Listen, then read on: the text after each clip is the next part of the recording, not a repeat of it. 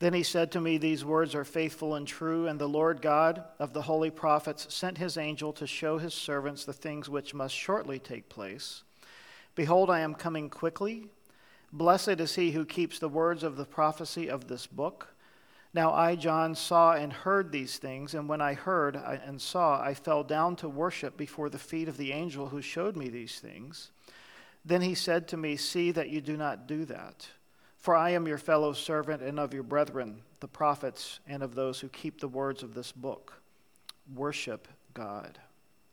And he said to me, Do not seal the words of the prophecy of this book, for the time is at hand. He who is unjust, let him be unjust still. He who is filthy, let him be filthy still. He who is righteous, let him be righteous still. He who is holy, let him be holy still. And behold, I am coming quickly, and my reward is with me to give to every one according to his work. I am the Alpha and the Omega, the beginning and the end, the first and the last. Blessed are those who do his commandments, that they may have the right to the tree of life and may enter through the gates into the city. But outside are dogs and sorcerers and sexually immoral and murderers and idolaters and whoever loves and practices a lie. I, Jesus, have sent my angel to testify to you these things in the churches. I am the root and the offspring of David, the bright and the morning star. And the Spirit and the bride say, Come. And let him who hears say, Come. And let him who thirsts come. And whoever desires, let him take the water of life freely. For I testify to everyone who hears the words of the prophecy of this book if anyone adds to these things, God will add to him the plagues that are written in this book. And if anyone takes away from the words of the book of this prophecy, God shall take away his part from the book of life, from the holy city, and from the things which are written in this book. He who testifies to these things says, Surely I am coming quickly. Amen. Even so, come, Lord Jesus. The grace of our Lord Jesus Christ be with you all. Amen. Lord, thank you for the reading of your word. Thank you for the end of the book. Lord, it's not often that we come to this place in life, this place in the church, this place in our own history where we are at the end of the book. And so, Lord, this morning, impress upon us with this passage of Scripture the importance, the urgency, the holiness of the moment. In Jesus' name, amen. I do hope that we are impressed with the importance and the urgency of coming to the end of the book of Revelation. I hope that you realize that there are not that many Christians in Christianity as a whole, and certainly in American Christianity, who ever have the privilege of studying the book of Revelation because, as we said at the very beginning, back in March when we started this study, there are so few pastors and churches that actually teach the book of Revelation. I see lots of pastors who like to go through the letters to the seven churches and go through that and have a little series on what Jesus says to the churches. Then they just end there and then they go back to whatever they're doing.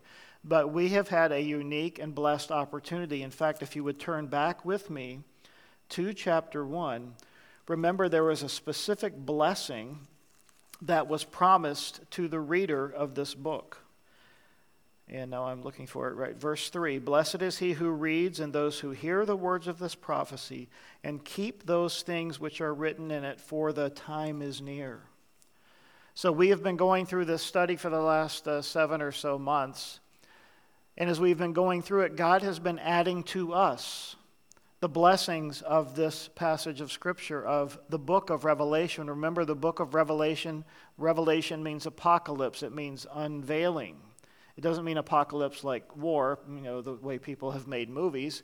It means the unveiling of Jesus Christ. And there in the first chapter again, we were told that this is the unveiling of Jesus Christ by God to Jesus, that Jesus himself was being given a revelation that was previously uh, not fully revealed to him even as God in heaven. And yet, as, we, as God gave this revelation to Christ, and Christ gave it to John, and John gave it to the church at large 2,000 years ago, here we are at the end of the book.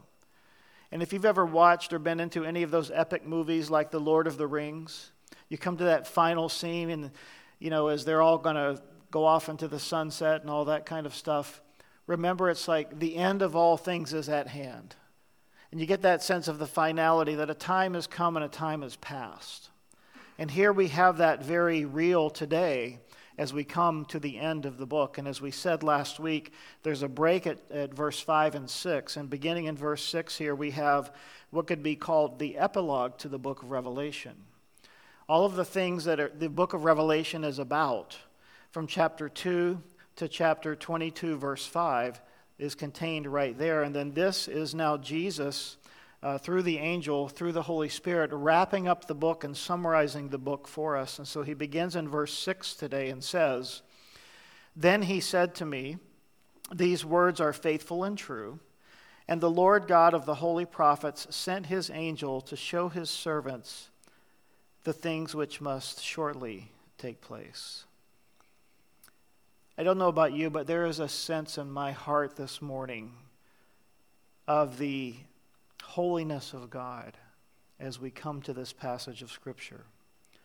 The Lord God and the holy prophets sent his angel to show his servants the things which must shortly take place. You see, so often we spend time, don't we, in our lives looking for God's will, looking for answers to questions. And certainly there are answers to questions that may not necessarily be in the Bible. What should I do next? Where will my next job be? What should the answer to this question or this decision be in my life? But as we seek God, as we pray, as we read His Word, you know, He will reveal things to us. He has a unique way of speaking to us in and through His Word, by His Spirit, through song lyrics, through interactions with people. And it says here, the Lord God of the holy prophets sent his angel to show his servants the things which must shortly take place. You see, this book God has given us as his love letter, as his message, as his word to us. And we have to go no further than Psalm 119 and read through that and understand how much of an emphasis God himself places upon his word. And here the angel is revealing to John, or continues to reveal, these words which are faithful and true. Faithful and true always is a word, it's a term, it's a phrase that can always be applied to the accuracy of God's word. You see, we have God's word given to us, and if you think about it, it was transmitted, recorded, it's inerrant, it's inspired, it's preserved, it's God breathed, it's accurate, and it is faithful and true. And God has transmitted His word to us so that we can have it in our hands. You know, there was a time in history, in that period of time called the Dark Ages, and for many years, where people were not allowed to have a copy of God's Word. We live in perhaps the most blessed era of human history to have all of the freedoms we have. I have the Word of God on my phone, and if you have a phone, a smartphone, so do you. I have it on my tablet. I have it on my computer. I have it as a Bible, as a printed document in my hands. You know, there is no excuse for us to be ignorant of God's word, is there? Because it's so readily available. It's just as readily available as bread and milk is on the shelf of any convenience store or grocery store or corner store that you and I go to. We have the Word of God given to us and made ready for us.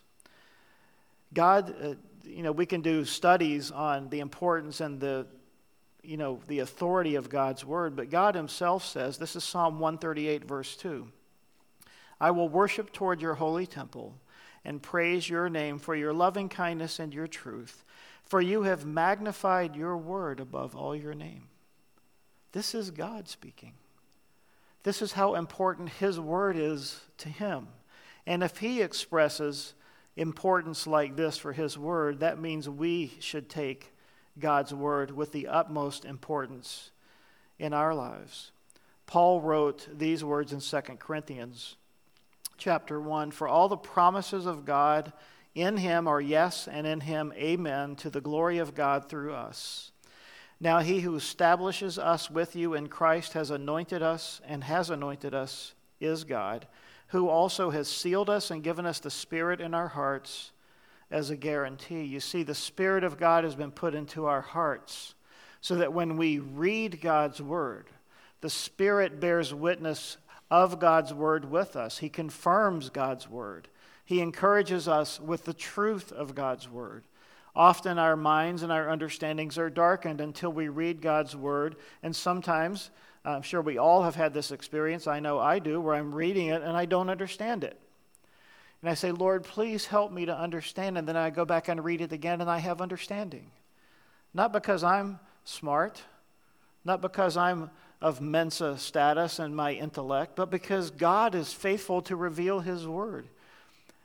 If you have kids or, or have been around little kids, uh, you know, even taught little kids in Sunday school, you're explaining the Word of God to them. And it is amazing how that childlike faith that Jesus spoke of is so real, it's so true. Our kids understand it. It's so amazing to watch little kids, six, seven, eight, understand the gospel and say, I want Jesus to come into my heart.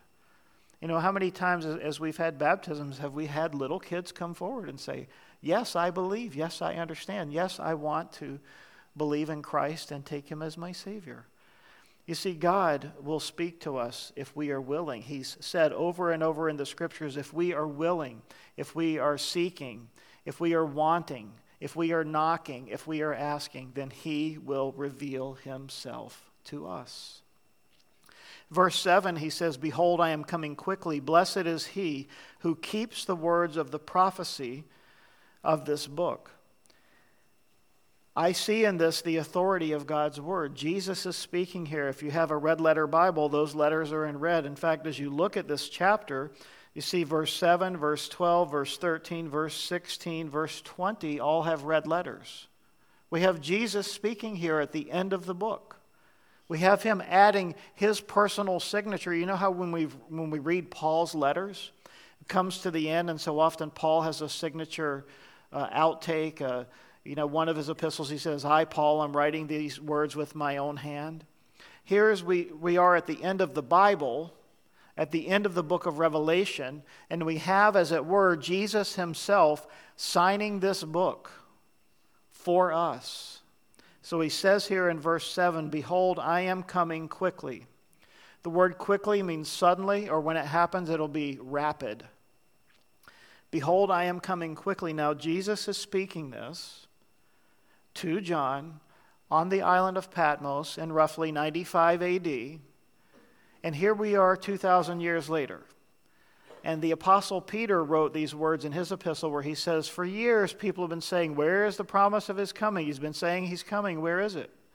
And he said, Don't get discouraged. Don't be dismayed. Remember, the Lord is true. A thousand years with the Lord is as a day.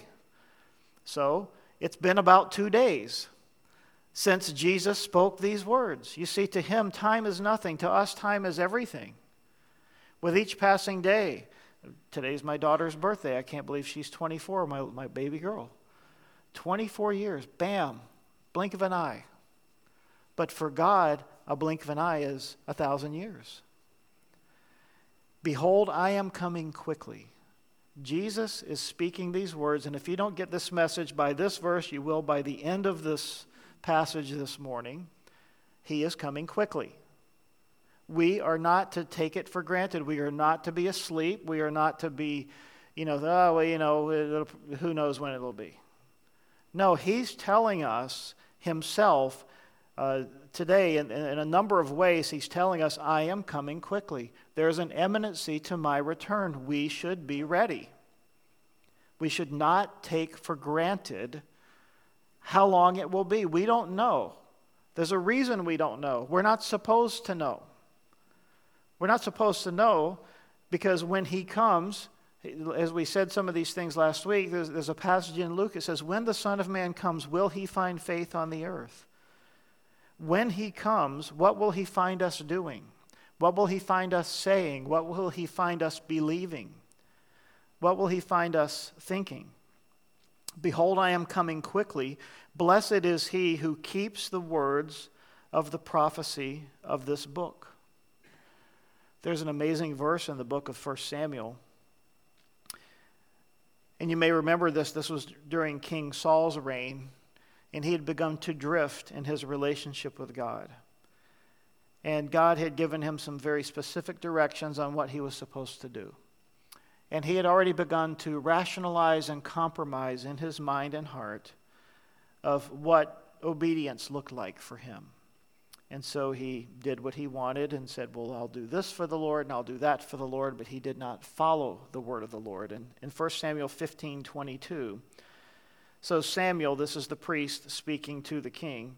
So Samuel said, Has the Lord as great delight in burnt offerings and sacrifices as in obeying the voice of the Lord? Behold, to obey is better than sacrifice, and to heed than the fat of rams. Jesus says, Blessed is he who keeps the words of the prophecy of this book. You know, it's not up to us to determine which things we want to obey and observe and which things we don't.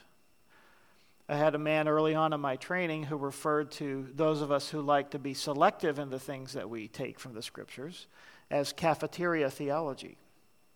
Now, we don't have cafeterias as much up here as we do in the South where I grew up, but uh, cafeterias are a big thing on Sundays after church. Everybody goes to the cafeterias.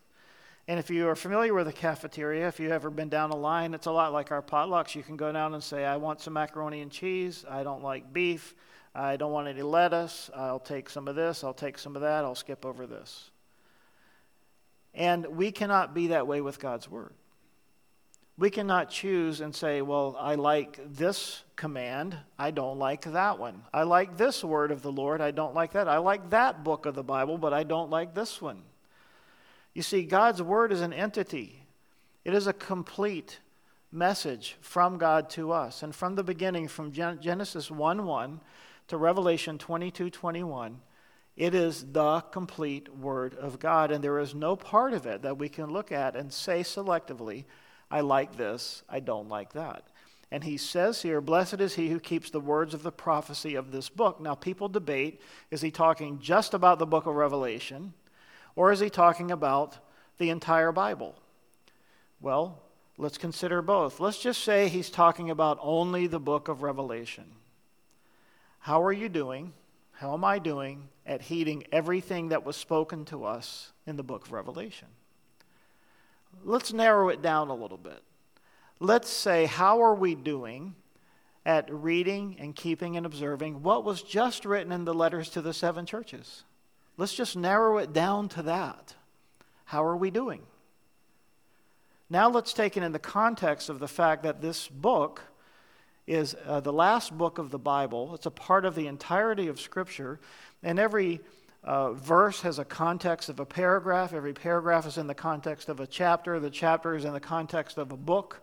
The book is in the context of a testament, New Testament or Old Testament, which is in the context of the Bible. So, whether you want to debate or argue that the prophecy of this book is referring to the book of Revelation only, or referring perhaps to the entire Bible, and I take it as the entire Bible personally Either way you look at it, how are we doing at keeping the words of the prophecy of this book? And he's saying, Behold, I am coming quickly. Blessed is he who keeps the words of the prophecy of this book. And we just read that promise from chapter 1, verse 3. Blessed is he who hears and who listens and reads and who understands. You know, this is the only book in the Bible that has the audacity to promise a blessing to those who will read and study it. Now, the entire Bible does provide that for us, all the books of the Bible, but this is the only book that has that unique promise. Behold, I'm coming quickly. Blessed is he who keeps the words of the prophecy of this book. One commentator said, Obedience to God's word is a mark of true salvation. We can't say, on the one hand, we love God and we love Jesus, and on the other hand, do what we want. We must obey him if we say we know him if we say the Spirit of God has come in our hearts and that we're born again to Jesus Christ, we're alive to God and dead to sin, then we must follow him in obedience.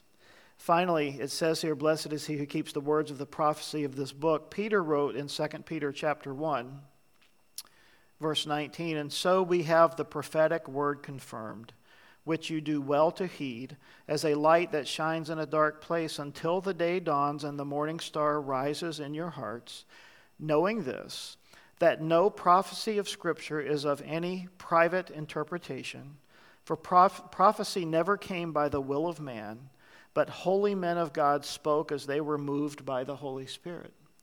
Now, what is Peter saying here in 2 Peter 1 19 through 21? First of all, he's saying that prophetic words, the words that we have recorded in the scripture, were given to us to heed as a light that shines in a dark place. You see, prophecy always provides us with perspective. Without prophecy, there would be, in some measure, just a group of promises, but no glue to hold them together. You see, prophecy holds the promises of God together. Prophecy provides a timeline. Prophecy provides insight to what the future holds prophecy provides insight to what's important to God's heart. So, prophecy is incredibly important for us as children of God and as believers in Jesus Christ. And then he says in 2 Peter 1:20, no prophecy of scripture is a matter of private interpretation. Back at the beginning, I had shared slides with you for several weeks about the different approaches people have taken to interpreting the book of Revelation and prophecy in general, and all of the different symbolic approaches and preterism, which says that things are all fulfilled back in AD 70, and all of this is just symbolic at this point. In fact, we're already living in the kingdom age and all those things. And you look at it and you look at the news, and I'm like, I don't know, we must be reading different books. Because it is impossible to me, in my mind, as I read this book, that we are living in the kingdom age as it was described to us just in the last few chapters. So we don't have the right to come to us and say, This is my interpretation, this is your interpretation. Once we've had a careful study and we've made a, a gallant effort at understanding the scriptures, okay, perhaps then we can allow for differences in, in these things, and certainly we're not going to fight each other as believers over these things. But he's saying here, he's trying to impress upon us that prophecy and the interpretation of prophecy is not to be taken lightly because he says in 2 Peter 1:21 prophecy never came by the will of man but holy men of God spoke as they were moved by the Holy Spirit reminding us that scripture is inerrant and inspired. It's God breathed as Paul wrote to Timothy. Now I John verse 8 saw and heard these things and when I heard and saw I fell down to worship before the feet of the angel who showed me these things so John is testifying again. He heard and he saw these things, and when he heard and he saw, he had a reaction. He had a visceral reaction. He had a physical response. He fell down and worshiped before the feet of the angel. Now, it's interesting when we think about worship, and we're going to talk about this again in just a, a few minutes on verse 9, but when we think about worship, worship is so important to God. And our response to God, and I think of the many definitions we could throw out there for the way that we define worship, certainly one of them is worship is a response to the presence of God. How do we respond to the presence of God? What is our awareness of the presence of God in our lives? Do we understand that He's with us 24 7? God isn't more real to us, or maybe He shouldn't be more real to us on Sunday morning than He is on Sunday night or Friday night or any other time. For God is always present, He's omnipresent. God is omniscient, He's all knowing. God sees everything. You see, He's always with us. Do we realize He's always with us? What is our response to the presence of God? John's response in this moment, as the angel was revealing these things to him, was to fall down before the feet of the angel. I don't think, and although John had done this before, unfortunately, and fallen down before the feet of an angel who says, Hey, don't worship me, it happens again here, but I don't fault John for this. I think John was just responding to what was happening. It was what was being shown to him, and he was overwhelmed with the holiness of God. And so he fell down and worshiped. And the angel said to him in verse 9, See that you do not do that, for I am your fellow servant and of your brethren the prophets, and of those who keep the words of this book. Worship God. In essence, he's saying here with this command, with this phrase, worship God, he's going all the way back really to the Ten Commandments, isn't he? Where it says, You shall have no other gods before me. He's saying worship God. And that's why we need to understand while there are many ways for us to worship God, certainly musical worship is one, what we do on Sunday morning here. Yes, that's worship. That's not the only form of worship. Worship has many forms. We can worship God while we're driving. We can worship God as we read His Word. We can worship God as we are interacting with other people in our family or in our workplace. You see, worship is attributing worth and honor and glory due to God Almighty. And if we make our lives lives of worship where we are doing that in everything that we do and everything that we say, our entire life can be an, a life of worship. And every act that we are participating in can be an act of worship. See, worship should be pervasive in our lives. Worship is not an appointment on a calendar, it's an attitude, it's a lifestyle. So he's saying here, worship God. All of our worship should be God directed. And I think it's always been a challenge with worship as long as I can remember, whether it's a hymn or whether it's a praise chorus or a modern worship song. The challenge is, as we listen, of course, we have these stations now on our Pandora and our Spotify and Apple Music, and we can go in and say, I want to listen to Christian music. I want to listen to Chris Tomlin. I want to listen to Jeremy Camp. I want to listen to whomever play a mix, right? And we can have that playing, and that's great. But as you listen to those lyrics, are those lyrics vertically directed? Are we singing to God? Or are we singing about ourselves? You see, this is one of the great challenges that we have today for those of us who are involved in leading worship. And as we consider songs that are brought to us, we're, we're reading them and we're looking at them and we're saying, you know, sometimes it's appropriate for me to say, God, I need you, and to sing a song of consecration or, or that kind of a thing. That's, it's never wrong to say I or me in a song. But is this, what's the message of the song? What is the thrust of the worship? Is the thrust of the worship God focused and God directed? And that's what we need to be concerned with. And that is the challenge for today. In fact, we've already had a few songs where we've had to actually just change the lyrics of one verse or one phrase in the song just to kind of give it a little tweak toward biblical accuracy so that when we're singing it, we understand, you know what? It's not about me. It's never been about me. It's never been about us. It's always been about Him. And the best worship is the worship that's going to cause me to focus on Him, the author and the perfecter of my faith. Verse 10 And he said to me, Do not seal the words of the prophecy of this book, for the time is at hand. I love how God makes his word accessible to us. Remember with Daniel, in Daniel chapter 12, God had revealed all of these amazing things to Daniel. And in chapter 12, verse 4, But you, Daniel, shut up the words and seal the book until the time of the end. Daniel 12:8 Although I heard I did not understand then I said my lord what shall be the end of these things? Verse 9 and he said to me go your way Daniel for the words are closed up and sealed till the time of the end. What did that mean? That meant it was not for that time period it was not for that era and although God gave this incredible revelation to Daniel it was for a time many years in the future. We know now that Daniel's prophecy was uh, a precursor for the book of Revelation and much of it is fulfilled in the book of Revelation as we have been studying it. But now, as the angel is speaking to John here, he says, Do not seal up the words of the prophecy of this book, for the time is at hand. This is real. This is about to happen, John. We are in an era where nothing needs to happen for it to be fulfilled. And so he says here this interesting phrase, For the time is at hand. And that phrase is always used in Scripture, again, to communicate to us imminency, to communicate that it's right around the corner. In Romans 13 12, the night is far spent, the day is at hand. The day he's referring to is the day when we meet God, the day when we stand before him. Let your gentleness, Philippians 4 5, be known to all men, the Lord is at hand. Paul speaking those words to help encourage us to understand that in our interactions with people, we need to be treating people as God would treat them if it was Jesus standing in our bodies interacting with those people.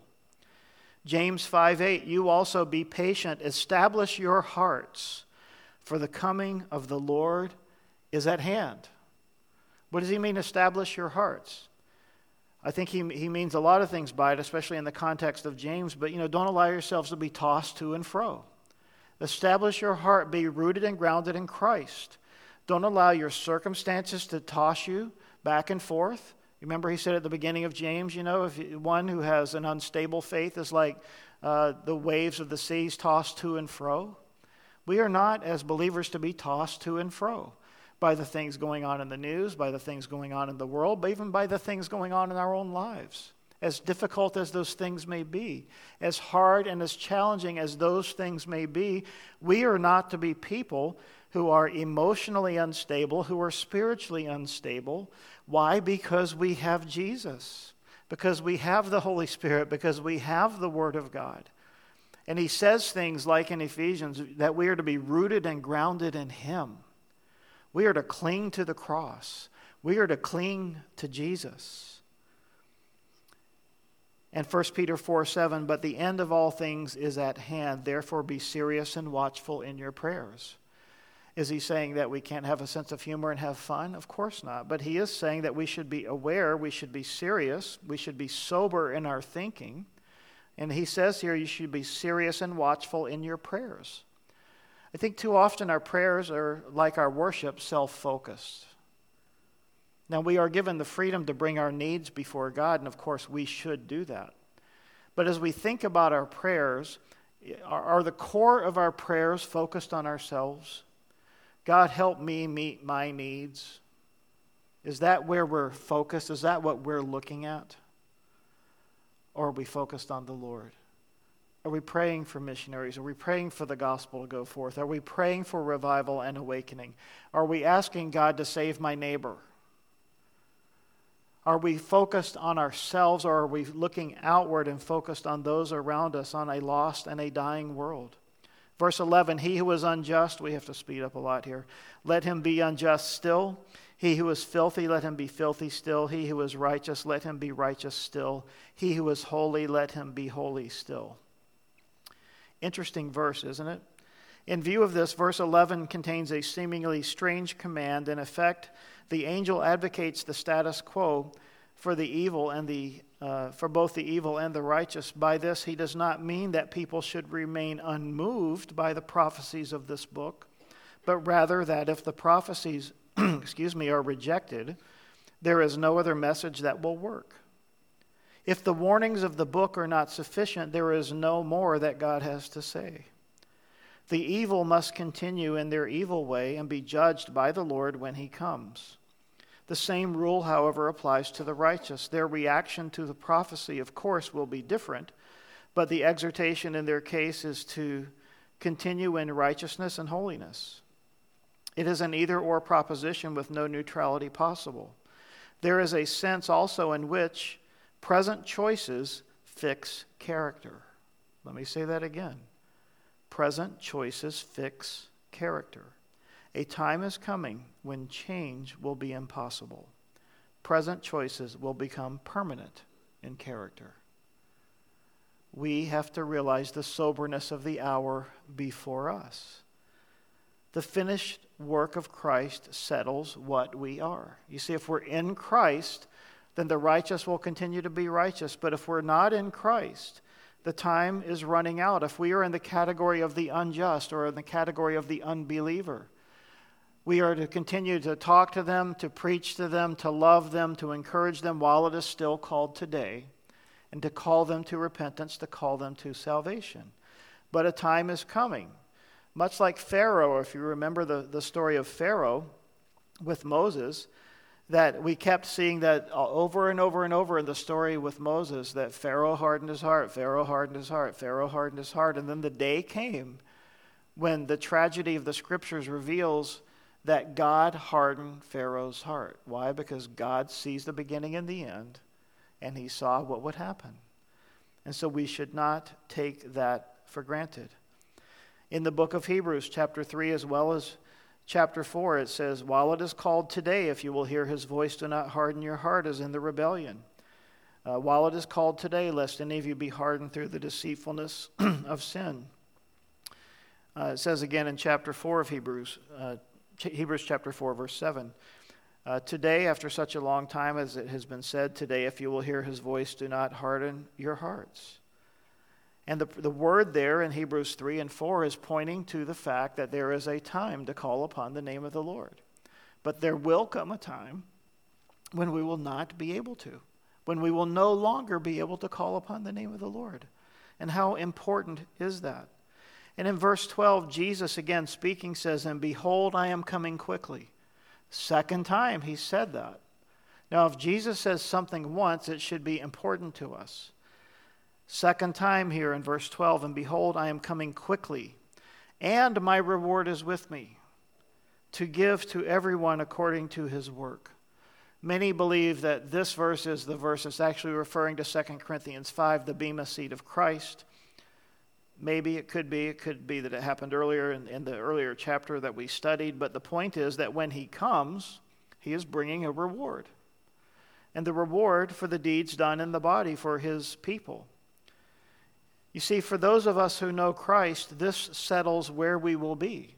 We will be with Christ. We will be receiving from Christ the just and the due reward. But remember these words of Scripture, Luke 12 34 For where your treasure is, there your heart will be also. Let your waist be girded and your lamps burning, and you yourselves be like men who wait for their master when uh, he will return from the wedding, that when he comes and knocks, that they may open to him immediately. Blessed are those servants whom the master, when he comes, will find watching. Assuredly, I say to you that he will gird himself and have them sit down to eat, and will come and serve them. And if he should come in the second watch or in the third watch and find them, so blessed are those servants. But know this that if the master of the house had known what hour the, the thief would come, he would have watched and not allowed his house to be broken into.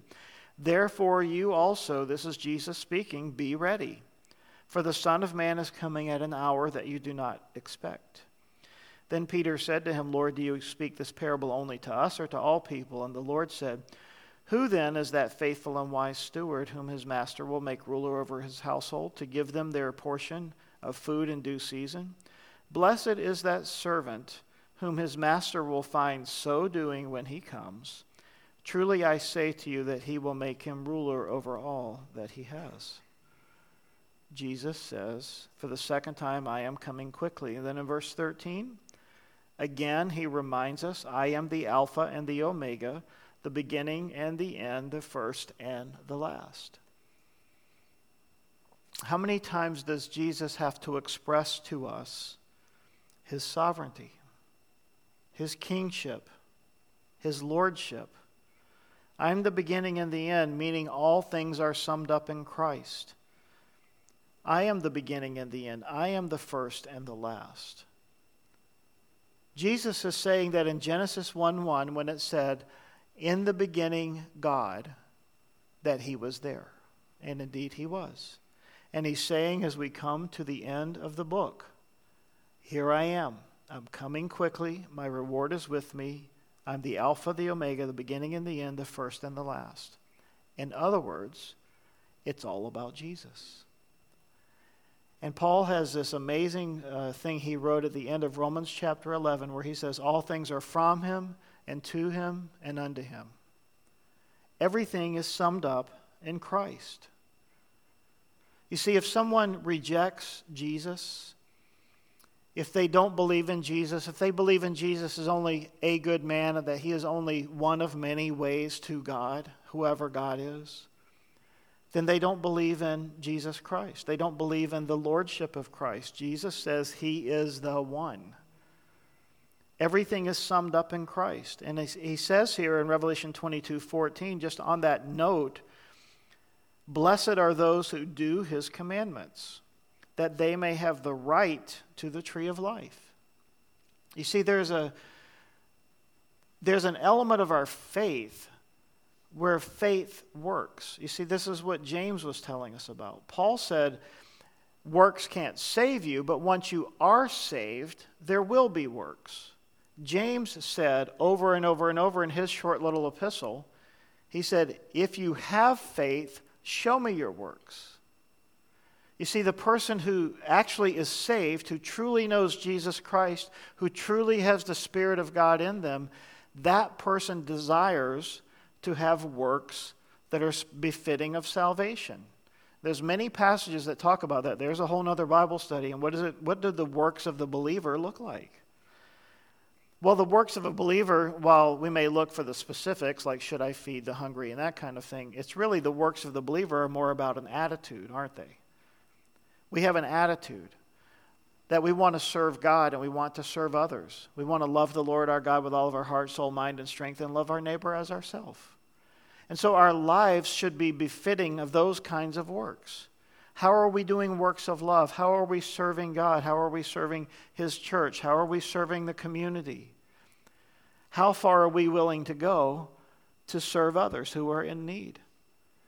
How far are we willing to go to put aside our own comfort and convenience that the name of Jesus might be exalted and glorified? You know, there's something that I see that's troubling just in Christian culture today. And I think that that, that thing is we often don't know how to manage our calendars.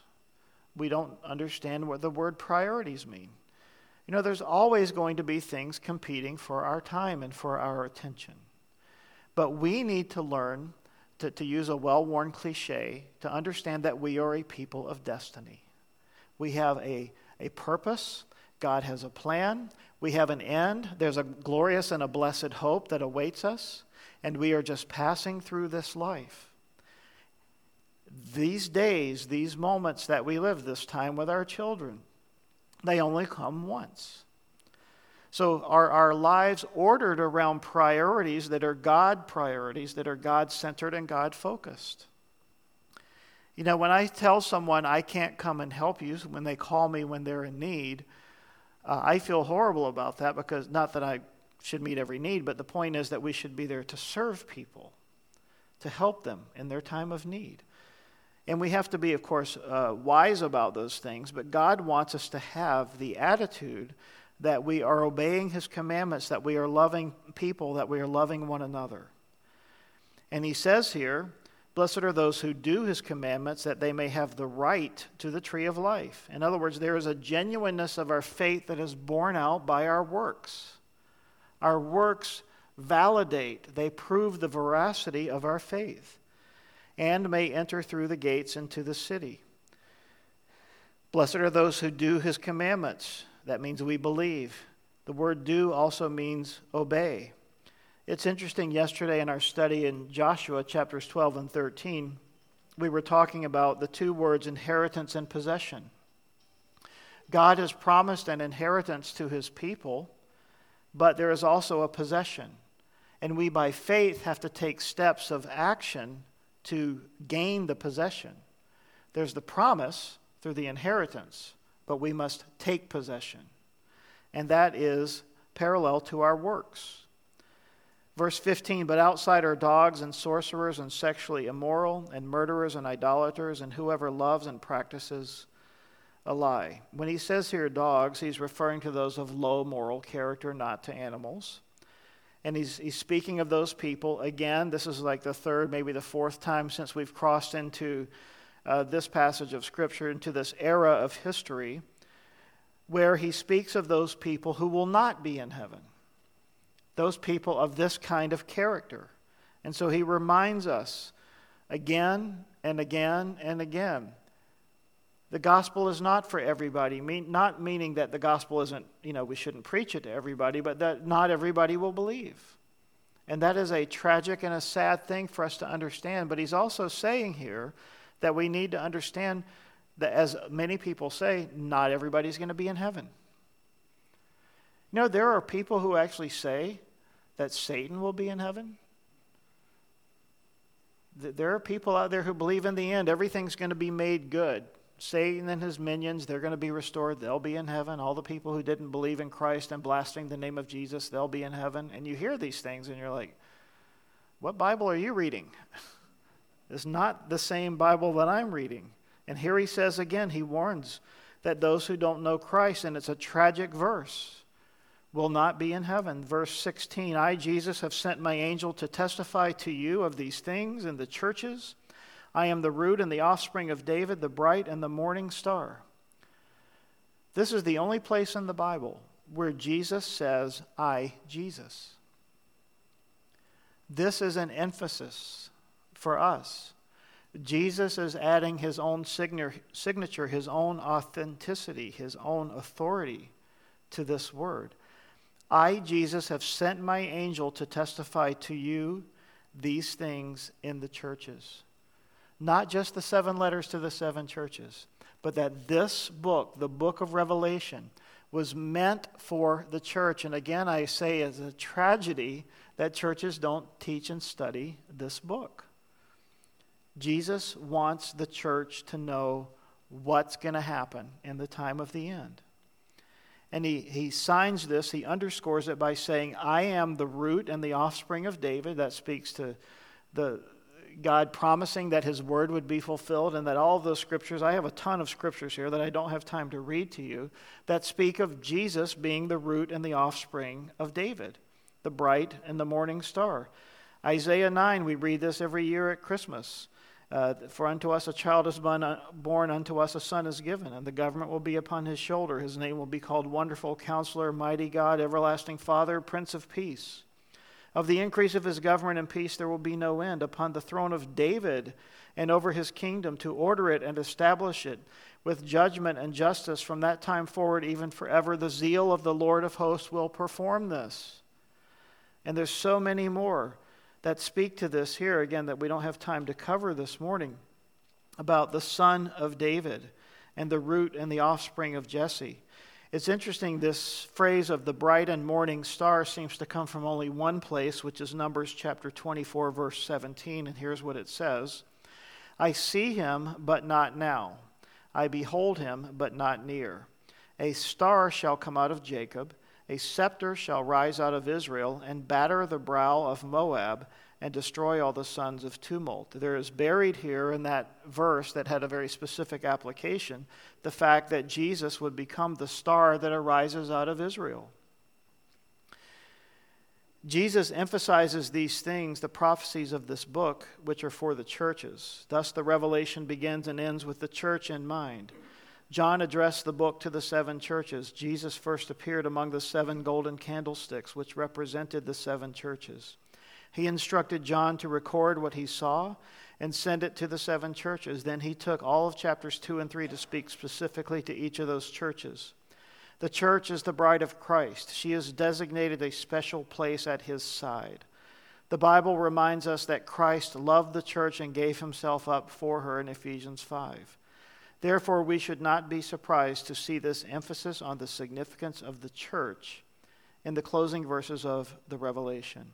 The fact that she participates in the final invitation, verse 17, reminds us that the church today should be a place where Jesus Christ is worshiped, where the gospel is preached, and where the appeal is made for people to come to Christ as Lord and Savior.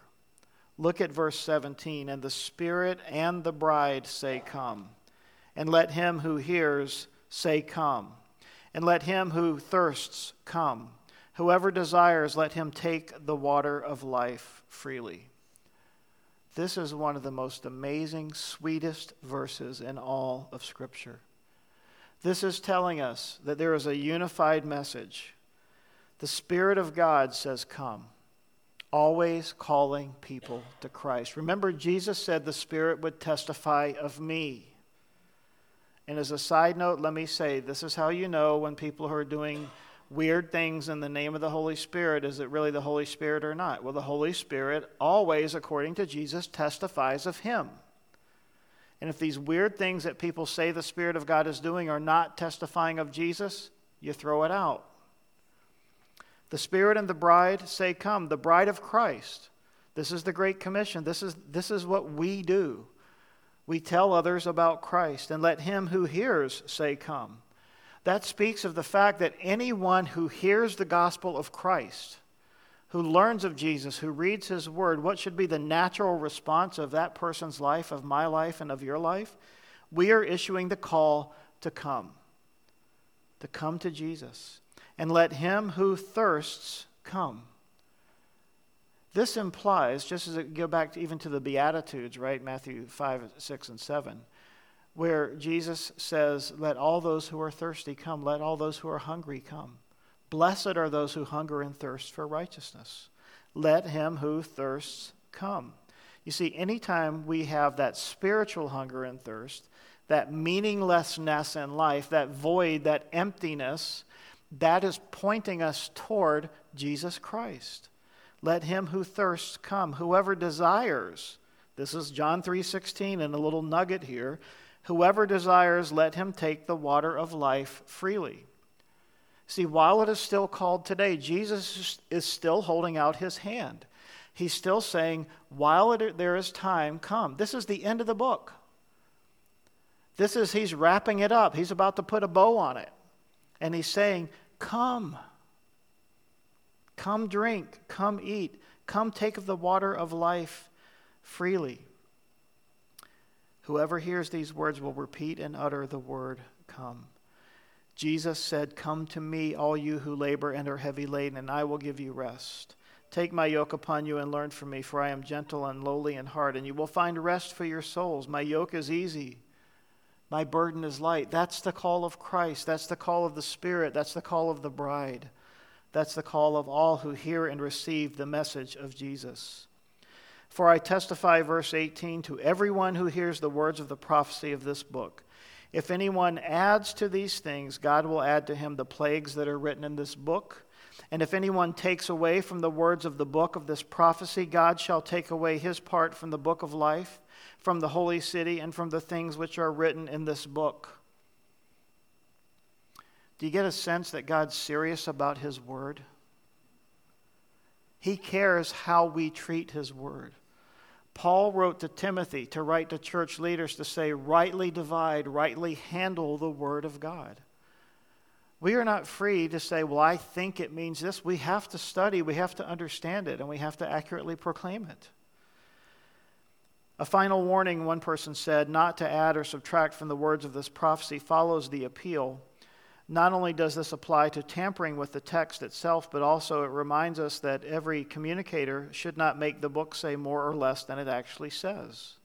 It has always been a temptation for every generation to read its own current events, he calls this newspaper exegesis, into the text of the Revelation.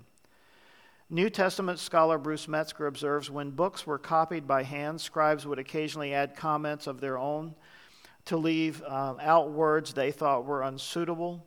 John, therefore, includes at the end of his book a solemn warning declaring that nothing should be added or deleted from his text for the very good reason that it is a revelation from God. So, first and foremost, this is a warning to those who would be transmitters of the text, but it is also a warning to us, is it not? That we are not to do anything that would improperly handle the Word of God. So we, didn't, we shouldn't add to the Word of God and we shouldn't take away from the Word of God, as it says in verse 19. We could spend a long time, we're out of time, on talking about the issue of translations. There are good translations and there are bad translations. Translations are where teams of people, scholars, language scholars, historical scholars have gotten together, taken an original manuscript, Greek, Hebrew, etc., pulled them together and then studied them and figured out how do I translate them into this language, whatever that language is, you know, French, English, Spanish, whatever. So we should always be looking for a translation, not a paraphrase. And so paraphrases like the Living Bible, um, those are things where people just kind of sat down and saying, I'm just going to find a different way to say it to make it more palatable to this generation. But when they do that, they have not been faithful to the text, they haven't studied it to make sure that what the words mean are what we are translating. So, in a nutshell, when Bibles that we have in our hands that are translations, they, they take sort of a, a spectrum. The spectrum is word for word translations. New King James, King James, New American Standard, ESV, those are word for word translations. When you move to the NIV, and I'm not saying it's bad, uh, that is a thought for thought translation. So it's difficult to study with the NIV because it's giving a sort of a paraphrase or, or, or phrase to you know, sort of communicate the meaning of a word. So we have to be careful with those things. But then as we go further away, we get into to things where people have translated the scriptures using methods and techniques to try and make them more palatable for a generation. Such a translation, called the Passion Translation, actually exists today, and I would encourage you to stay away from that. And if you have one, I would encourage you to burn it. It's never a good sign when a particular movement decides that the words of Scripture need to be improved, but this is exactly what, I'm not saying the name of the church because somebody's going to be mad at me, uh, but this is exactly what Bethel has sought to do with the Passion Translation. Brian Simmons, the sole translator on the project, claims to have uncovered the love language of God that has been missing from other translations. Simmons states, What we're trying to do with this project is to bring words that go right through the human soul, past the differences of our mind, and goes right to our spirit. Andrew, Andrew Shead, the head of Old Testament and Hebrew at Moore Theological College and member of the NIV Committee on Bible Translation, has written an in depth review of the Passion Translation. Uh, Shead argues that in Simmons' attempts to reintroduce the reintroduce quote passion and fire of the Bible to the English reader, he abandons all uh, interest in textual accuracy and plays fast and loose with the original languages and inserts so much new material. Get this into the text that it is at least 50% longer than the original manuscript.